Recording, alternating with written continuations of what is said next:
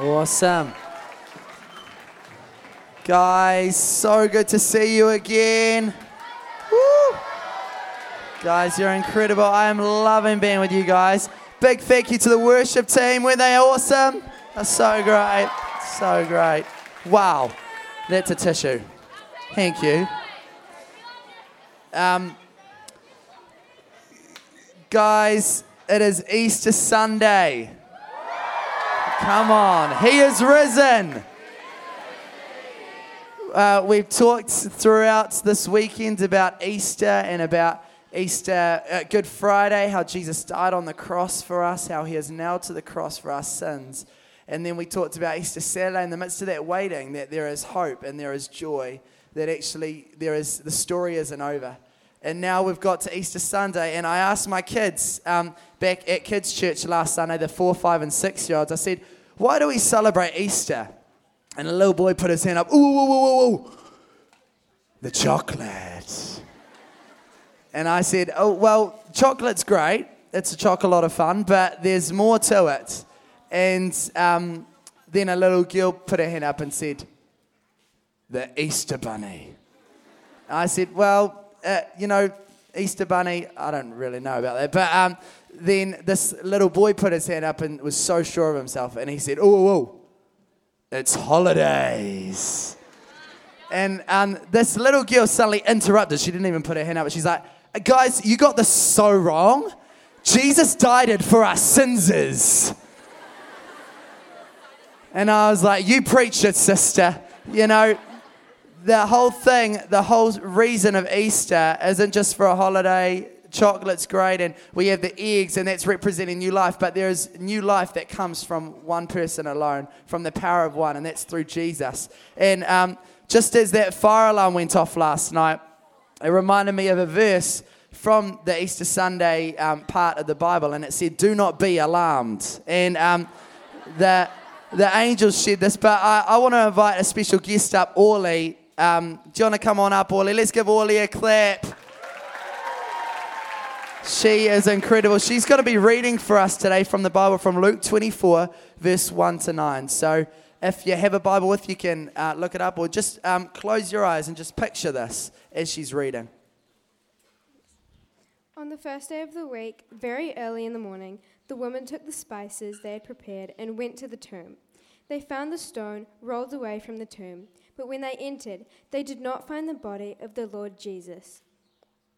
While they were wondering about this, suddenly two men in clothes that gleamed like lightning stood beside them.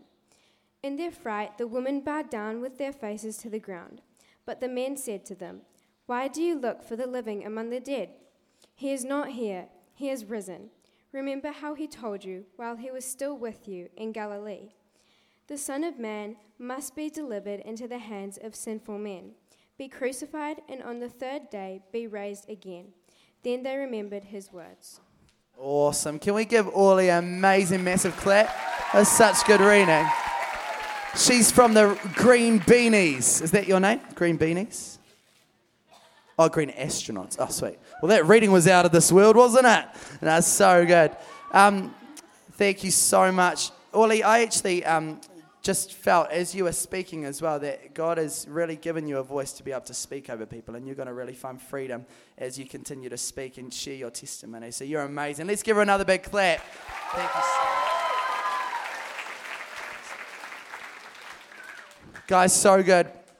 I love that line that was in that, and it said, Why do you seek the living among the dead?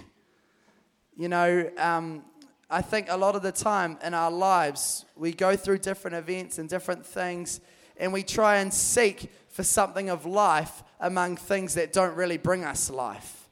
And I, um, I had a bit of a party one time with some of my friends, and we were hanging out, and we were at the age where you, you got your license and you started driving and uh, driving your friends around, and we're like, this is really cool, you know? And um, I know you guys are getting tired of these now, aren't you? Okay, anyway. Can't stop, won't stop. No, um, but uh, anyway, we were going from my house actually to Luke's house, my cousin, the Christian supermodel, best cousin ever. And um, as we were going around there, all of my friends were getting into cars, and this voice, uh, like kind of this thing inside of me, was kind of feeling your friends don't really like you. They, they don't really, they're not really your friends. You need to prove to them that you're, that you're a cool guy, that they're your friends. And so I kind of thought on my feet, this is the stupidest thing, one of the stupidest things I've ever done. Never do this, okay? And all the uh, friends' cars were filling up. And then there was just one car left, and there was a guy who was on his restricted. Now, for those of you that know what driving is, firstly, there's the learners where you can drive with you and your mum or your grandma in the car and um, they're helping you. You're restricted. You can drive by yourself, but you can't have anyone in the car with you, it says. But then, full license, you can drive with your friends, your granny, everyone. And so, um, this, this guy was on his restricted license, so he couldn't have anyone in the car. And I thought to myself, you know, it doesn't say anything in the road code about driving on top of the car. And so I thought to my friends, you know, guys, I think I know what I'm going to do. I'm going to just ride on top of this car. And I thought they were all going to laugh. They're like, that's a stupid idea. And I said, no, it's not. Watch me. And, um, and I grabbed a packet of crunchies because that's where a party begins. And so, and then I hopped on the back of this car and I was holding this bag of crunchies. And all of these cars just starting to go. And this, uh, it started to feel like, what the heck are you doing, Ben? But I was like, I'm just going to go along with this. So I was holding onto the back of the car. It was getting a bit darker, and we started to go, and my legs were like shaking. And I, this guy started driving. He started driving a little bit faster, and I was trying to say slow down, but I was a little bit chub chub, so I was like, slow down. And as I kept going faster and faster, I just like got so freaked, and suddenly this light just shines towards me from the opposite direction, and I'm like, oh no, it's the police. And I'm like, I'm going to go to prison. I'm going to have to live with 27 cats for the rest of my life, and I'll never see anyone again. And so I'm like, there's only one thing that I can do to try and hide from this. I'm going to have to try jump off the car. I know, never do this, okay? And and so I was thinking about movies. You know, movies, how people jump off cars, they do a dive roll, they flick their hair, and they're like, hey. Tell you what, it's not like that in real life. so I was holding on to this car, my legs were shaking, and I said, one, two, three. And I jumped and I face planted onto the ground. My leg ripped open a little bit, my knee, and I crunched the crunchies. I know, I know. I know, right? I, I feel your pain. Well, I, I had the pain. And um, as I was on the road, this car went past. It was just a little old lady that was just driving past. She didn't even see. But I was just sitting there and on the road, and I was just thinking, what the heck were you thinking, Ben? It was such a stupid thing to do. And there's that moment after I did that where I'm like, I'm going to have to go and tell my parents. Who knows that feeling where you ha- you've done something wrong and you have to go tell your parents? And there was a thought in my mind I'm like, my dad's going to kill me. I don't know what I'm going to do. And uh, so I, I went up to um, my dad, and he was in bed already. He was reading Reader's Digest or something like that. And I, I thought, man, I don't know if I should just, uh, I'll just be brave and I'll just be staunch. I'll be like, Dad, I, you know, I did a bit of a funny thing. And as soon as I saw him, Dad said, Hi. And I just went, Dad, I'm so sorry. I just jumped off a car. Stupid of me. And um, I thought Dad was going to just get really angry, but he ran to me and he gave me the biggest hug. And but I didn't have poos and wees on me this time, but uh, he, he just gave me the biggest hug. And suddenly, as he was hugging me in this place, all of my fear went. And I realized in my father's arms that actually I was looking at my worth in a different place where I shouldn't have been looking. But in my father's arms, I knew my worth. I knew that I was loved. I knew that I belonged. You know, this is what Easter's all about. Easter Sunday is about knowing our worth. And I want to tell you that the enemy is always going to try and make you question your worth. Ever since the beginning, from, you know, when we talked on the first night about the tree of knowledge of good and evil and how they uh, picked the apple from the tree, picked the fruit from the tree, because the enemy tried to make them question their worth. He actually said to the question, Does God really care for you? Does God really love you?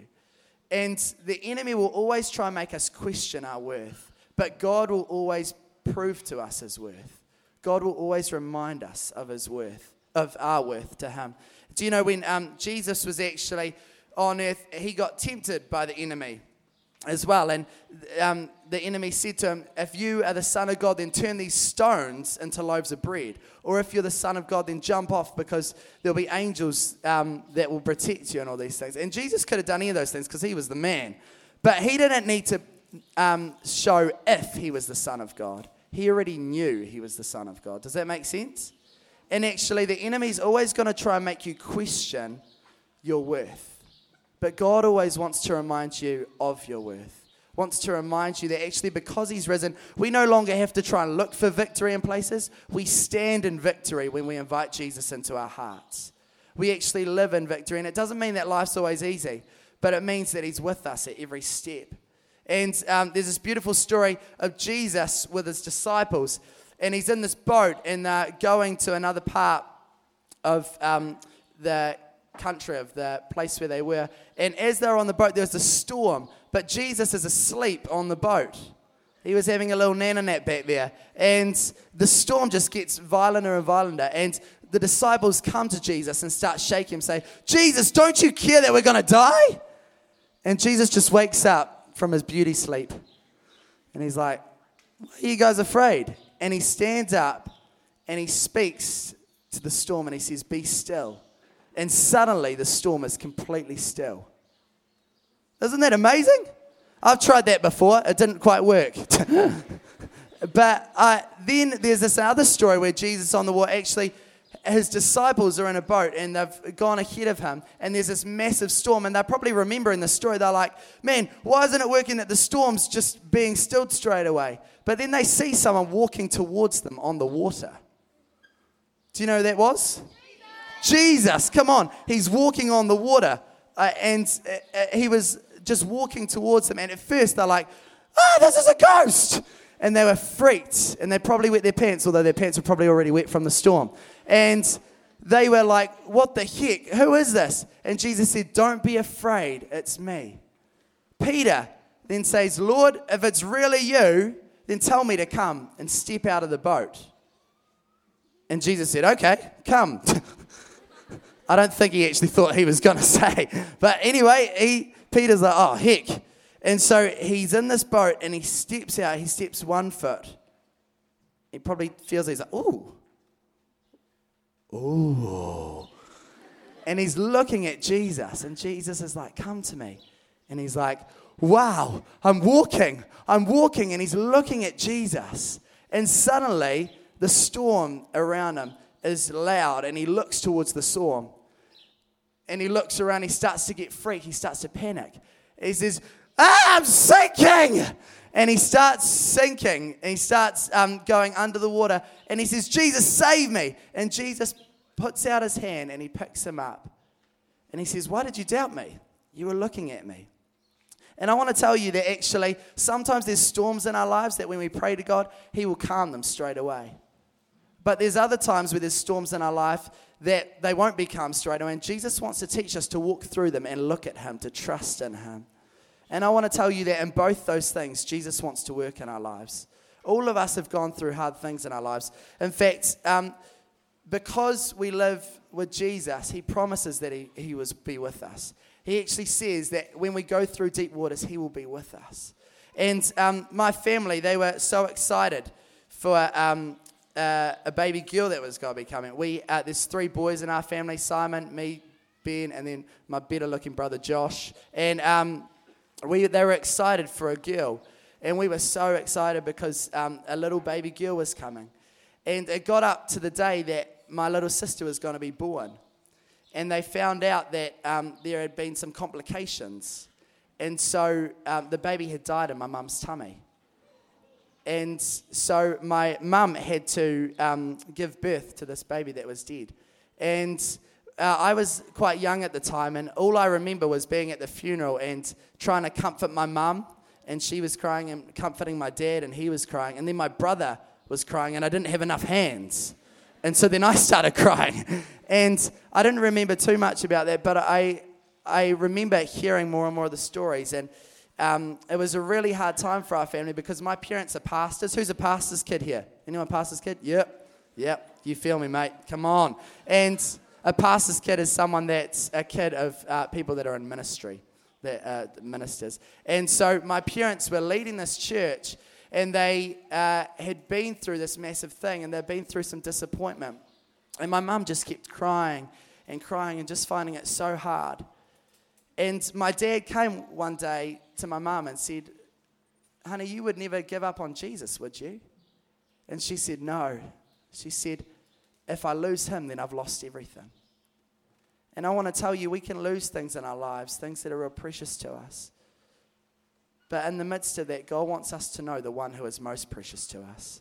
One of these uh, guys down the front asked this incredible question last night. He said, You know, how do we understand all this? Like, God, um, God has just such a big mind that He cares for all of us. He thinks about all of us. And that was an amazing question.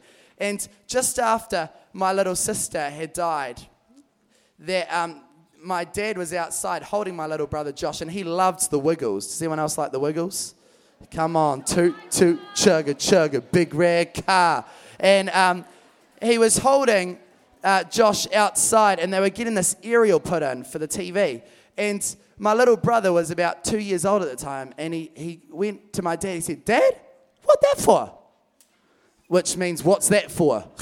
and my dad said, You know, that is an aerial so that you can see the TV and that you can watch the wiggles. And he said, Oh, what that for?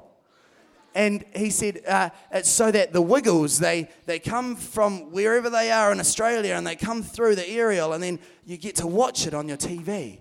And then he said, ah, oh, what that for? And he said, um, well, you know, you know how we're watching TV and you get to watch and you dance in your undies to the Wiggles. You know, you get to do that because of that thing up in the sky and it's pointing out. And my little brother's like, oh, what that for? And suddenly, God spoke to my dad in that time. And he said, There's no way sometimes that you're going to be able to understand what you're going through right now. And it's hard, and I'm, I'm grieving with you, and I'm with you in that pain. But you can trust me.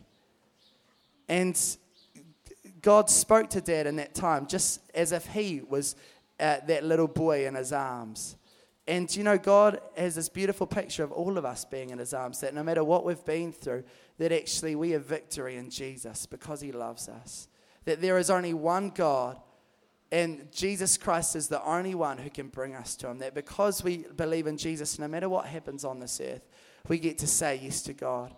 And um, uh, the beautiful thing from the end of that story is that we had another sister and her name was Anna, and it was such a blessing. And my parents thought that they'd never be able to have another kid. But, um, you know, we still grieved in the midst of the hard times. But we have this beautiful younger sister called Annie, who we just love so much, and it's been such a blessing. And I want to tell you there's this verse that says, God causes everything to work together for good of those who love him and are called according to his purposes. And when we trust in Jesus, when we declare that He is good, even in the midst of our pain, then actually it changes everything around us. I've got one last story. Is that okay? Because I want to tell you that because we have Jesus inside our hearts, because we have the risen God inside our hearts, we now become alive and we get to bring life to the people around us. And so I was at this petrol station one time, and um, I haven't had the best run with petrol stations, to be honest. Um, I was at the petrol station one time and I put the um, snog- snozzle thing in.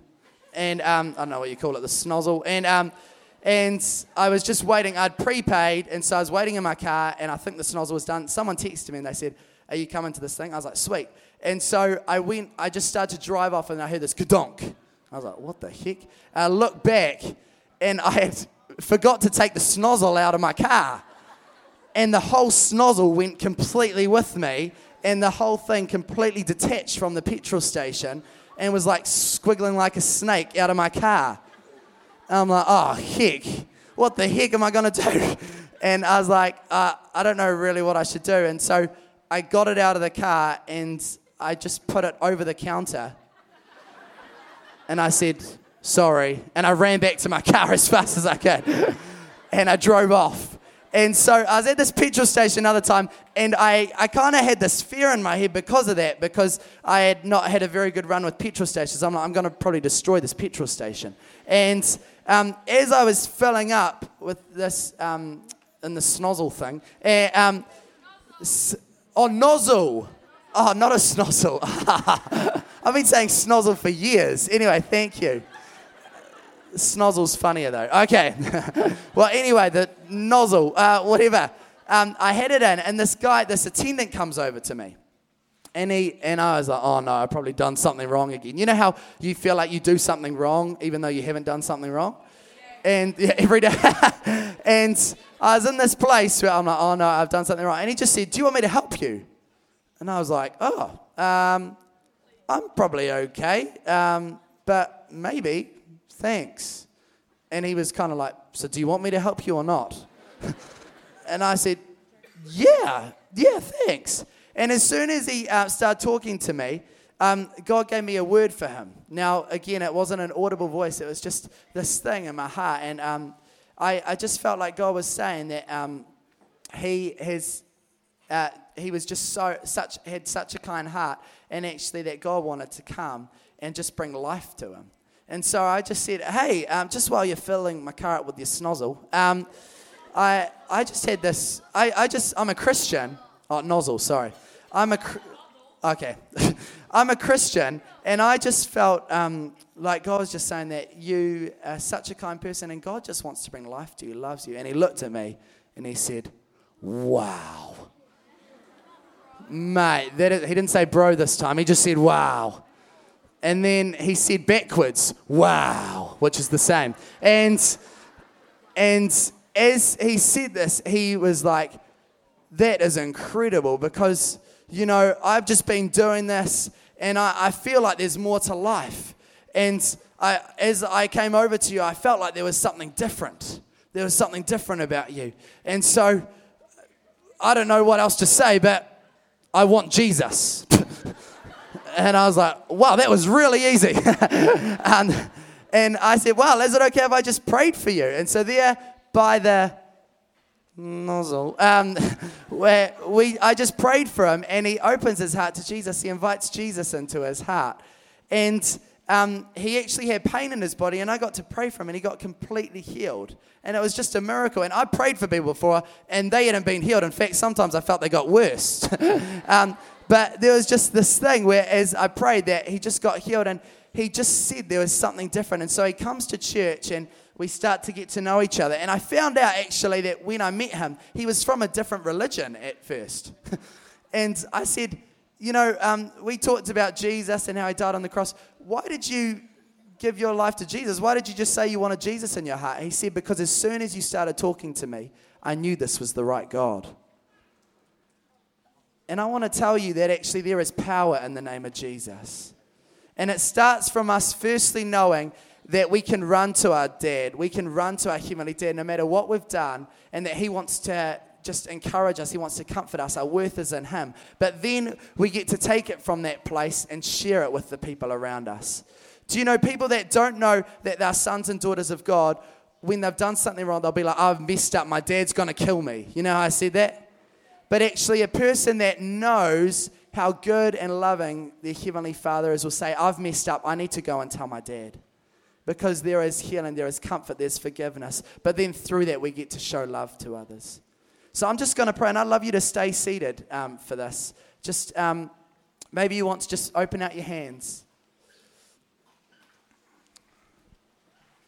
And I'm just going to pray that God will just come and meet with people and remind them of His love. In the midst of things that have been unchanging around your, uh, uh, the things that have been changing, here's the unchanging one.